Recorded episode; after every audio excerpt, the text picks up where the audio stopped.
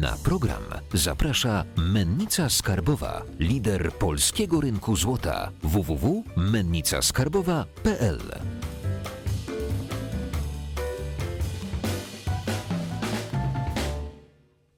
Jacek Jakubiuk, witam na kanale Finansowy Preppers. Dzisiaj naszym gościem jest Ania Dopart, Dzień dobry. adwokat. I dzisiaj powiemy sobie o konsekwencjach finansowych wzięcia ślubu. Jeżeli bierzemy ślub, mamy tą osobę, z którą chcemy spędzić resztę życia, y, co może nam grozić finansowo, bo ty jakby patrzysz z tej drugiej strony, y, jakby rozmawialiśmy ostatnio o umowach, jakby umowy są na, jakby sporządza się w czasie pokoju, żeby się przygotować na wojnę, z rozdzielnością majątkową pewnie jest też, że jakby y, dwie osoby się kochają, jest wszystko super, ale czasami coś może nie stykać do końca y, w przyszłości i po co jest ta rozdzielność? Po, po co ją w ogóle wziąć? Wiesz co, tak naprawdę ślub to też jest trochę umowa, bo też sobie pewne rzeczy obiecujemy i pewne rzeczy w zamian dajemy.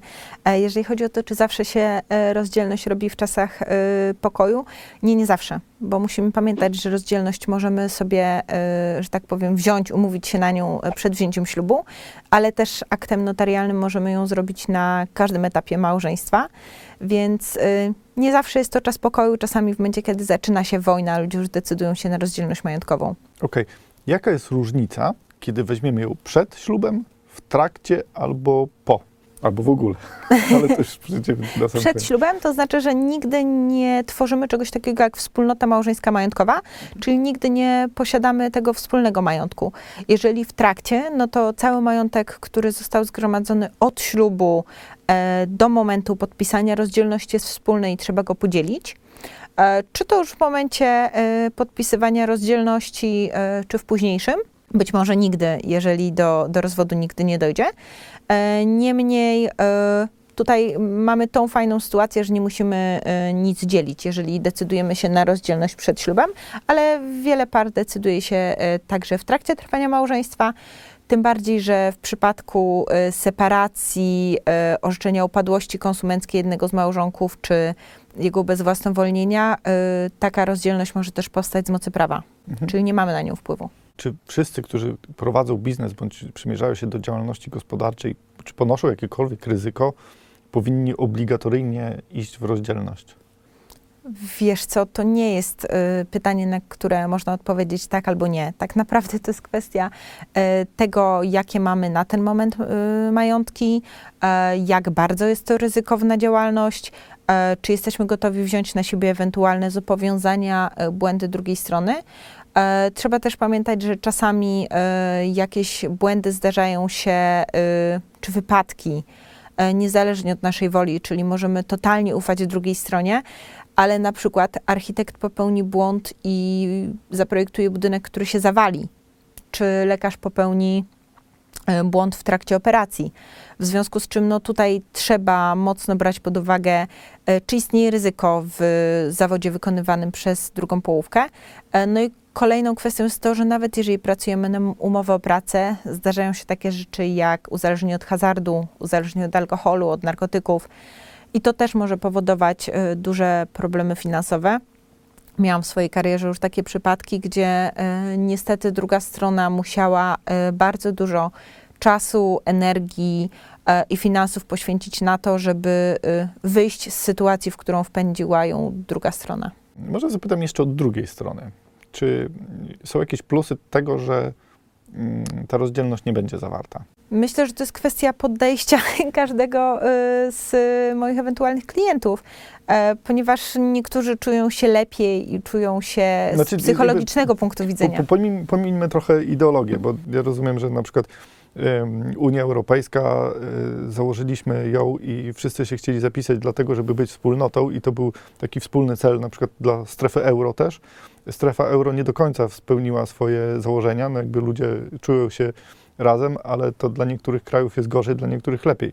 Więc jeżeli mm, powiedzmy odsuniemy troszeczkę emocje, wiem, że akurat małżeństwo to jest bardzo emocjonalna rzecz i e, jakby tutaj idziemy e, w te sprawy, w których się kierujemy praktycznie tylko i wyłącznie sercem, w większości przypadków, ym, to czy powiedzmy, jeżeli wszystko jest ok, bo zakładamy, że jakby to małżeństwo będzie od początku do końca ok, ale czy jest jakaś dobra strona, jakiś korzyść przemawiająca za tym, nie bierzmy rozdzielności. Tak, taka korzyść y, szczególnie występuje po stronie najczęściej kobiet, które decydują się na y, prowadzenie domu i jakby nie, y, nie pracują zarobkowo, natomiast jakby ich wkładem w małżeństwo jest y, prowadzenie domu, y, zostanie z dziećmi, ponieważ w takim przypadku, w przypadku rozwodu, no niestety taka osoba nie jest uprawniona do tego, y, co zarabia y, mąż, chociaż coraz częściej zdarzają się sytuacje, że to y, mężczyźni zostają w domu, albo w przypadku, jeżeli jedna strona decyduje się na pracę, która jest zdecydowanie mniej płatna,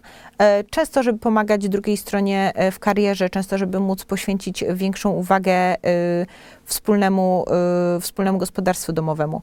W takim przypadku wzięcie rozdzielności jest bardzo ryzykowne, ponieważ dopóki strony się dogadują i ta strona, która zarabia y, więcej, lepiej, y, jakby bez ograniczenia udostępnia y, fundusze, które zarabia, nie ma problemu, ale w przypadku rozwodu możemy się obudzić w sytuacji, w której po 20 latach małżeństwa nie mamy nic i 20-letnią lukę w CV, a druga strona ma nieruchomości i samochody. Z jednej strony y, ok, fajnie jest, że się dzielimy obowiązkami, jedna osoba zbiera ten majątek, a druga jakby pomaga przy budowie ogniska domowego, ale z drugiej strony też bierzemy, bo jeżeli ktoś zarabia, to przeważnie podejmuje jakieś tam ryzyko, tak jak mówiłeś, czy architekt, czy lekarz i y, czy jest taki złoty środek, żeby powiedzmy y, zbierać majątek razem, ale być odsuniętym od zobowiązań. No tutaj jest to bardziej problematyczne. E, Można spróbować na przykład prowadzić działalność w formie spółki. Nie każdy zawód e, może w ten sposób e, pracować, niemniej część zawodów może, więc to jest na przykład jeden, jeden ze sposobów. Innym sposobem jest to, żeby naprawdę zwracać uwagę na to, jakie przyjmujemy na siebie zobowiązania. Niemniej to nie zawsze zdaje egzamin, na przykład tak jak obecnie mamy sytuację covidową, jedna strona jest właścicielem hotelu czy restauracji w związku z czym w 100% y, nie ma możliwości wykluczenia, ale to jest y, trochę tak, y, masz korzyści, masz problemy. Jeżeli partycypujemy w zarobkach, to nie da się w 100% nie partycypować niestety w tych ujemnych skutkach. Mamy taką sytuację, że ym, mamy rozdzielność, czyli uwalniamy się od ewentualnych zobowiązań, ale z drugiej strony zajmujemy się domem i mamy taką sytuację, że jakby nie korzystamy jakby w pełni z y, tych aktywów, które są gromadzone. Więc jakieś pełnomocnictwo do kont, czy mm, jakiś testament, może coś tak w, w tą stronę nam, jakieś takie narzędzia mogą nam zapewnić y, ewentualne czerpanie korzyści w razie, jakby się coś stało? E, Wiesz co, tak naprawdę pełnomocnictwa dokąd zawsze możemy mieć. E, Jeżeli chodzi o testament, to rozdzielność majątkowa w żaden sposób nie wpływa na dziedziczenie, więc e, tutaj absolutnie, absolutnie to, to jest bez wpływu. Oczywiście druga strona może przelewać nam środki, może nam dorobić kartę do konta i tak dalej. Absolutnie tak. Natomiast formalnie w przypadku rozwodu, jeżeli będzie chciała odciąć od wszelkich zgromadzonych funduszy, ma taką możliwość. Co jeżeli jedna osoba się zajmuje domem, bądź jakby ma mniejsze dochody, druga o wiele większe, ale ma większe ryzyko prowadzenia tego biznesu czy tej działalności i chcieliby zrobić tak, żeby zminimalizować to ryzyko, a y, w razie rozwodu, żeby podzielić się porówno. Wiesz co, no to w takim wypadku, poza tą rozdzielnością, o której wcześniej rozmawialiśmy, e, jeżeli para faktycznie chce się podzielić tym, e, co jedna strona e, zarobiła w przypadku, gdy druga nie zarabia, to rozwiązaniem, które jest rzadko stosowane, ale moim zdaniem całkiem fajne, jest tak zwana rozdzielność majątkowa, ale z wyrównaniem dorobków. To oznacza, że dopóki małżonkowie są razem, no to mają oddzielne konta, jakby pod względem finansowym e, nie są złączeni, nie, ma, nie powstaje ten majątek wspólny. Natomiast w przypadku rozwodu, ta strona, y, która zarabiała mniej bądź nie zarabiała, bo y, zajmowała się na przykład domem, może wnosić o to, żeby y, ten majątek, y, który zgromadzili w trakcie trwania małżeństwa, został y, w pewnym sensie połączony i podzielony na pół. I w ten sposób albo poprzez spłatę, albo poprzez przyniesienie jakichś praw, na przykład mieszkania, e, można wyrównać tą dysproporcję, która powstała e, w związku z tym, że ta jedna strona e, zajmowała się domem i to był jej wkład w małżeństwo, a druga pracowała zawodowo. Więc to jest, myślę, że warte przemyślenia, jeżeli już na początku wiemy, że ta dysproporcja wystąpi. Dobrze, y, to jakby omówiliśmy jedną stronę i teraz druga strona, mm, bo tych przypadków pewnie jest więcej. W jakich przypadkach y, bardzo było preferowane mieć tą rozdzielność wcześniej? Myślę, że y, rozdzielność jest bardzo korzystna w przypadku tak zwanych rodzin patchworkowych, czyli w momencie, kiedy y, mamy dzieci z poprzednich związków, mamy wspólne, e, często z tego, co zauważyłam z mojej praktyki, pojawiają się konflikty.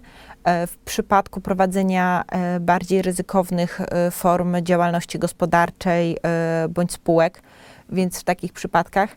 No i w każdym przypadku, kiedy mamy mm, podejrzenia, że druga strona y, ma skłonności do właśnie hazardu, alkoholizmu e, czy narkomanii. Czy jeżeli posiadamy wspólność majątkową, czy podczas rozwodu wszystko musimy dzielić? Jak, jak to wygląda w praktyce? E, tak naprawdę to jest kwestia tego, e, co wchodzi w skład majątku wspólnego, ponieważ e, często zapomina się, że e, majątek w małżeństwie, oprócz tego majątku wspólnego, czyli obojga małżonków, są tak zwane majątki osobiste, czyli majątek osobisty żony i majątek osobisty męża.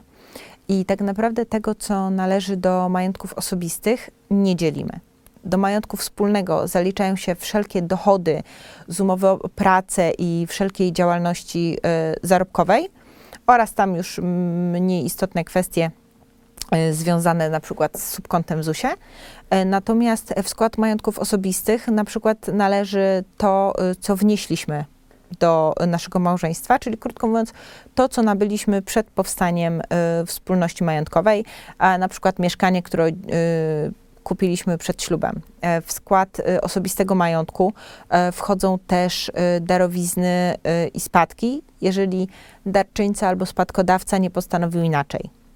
Naszym osobistym majątkiem jest na przykład prawa autorskie, prawa własności przemysłowej.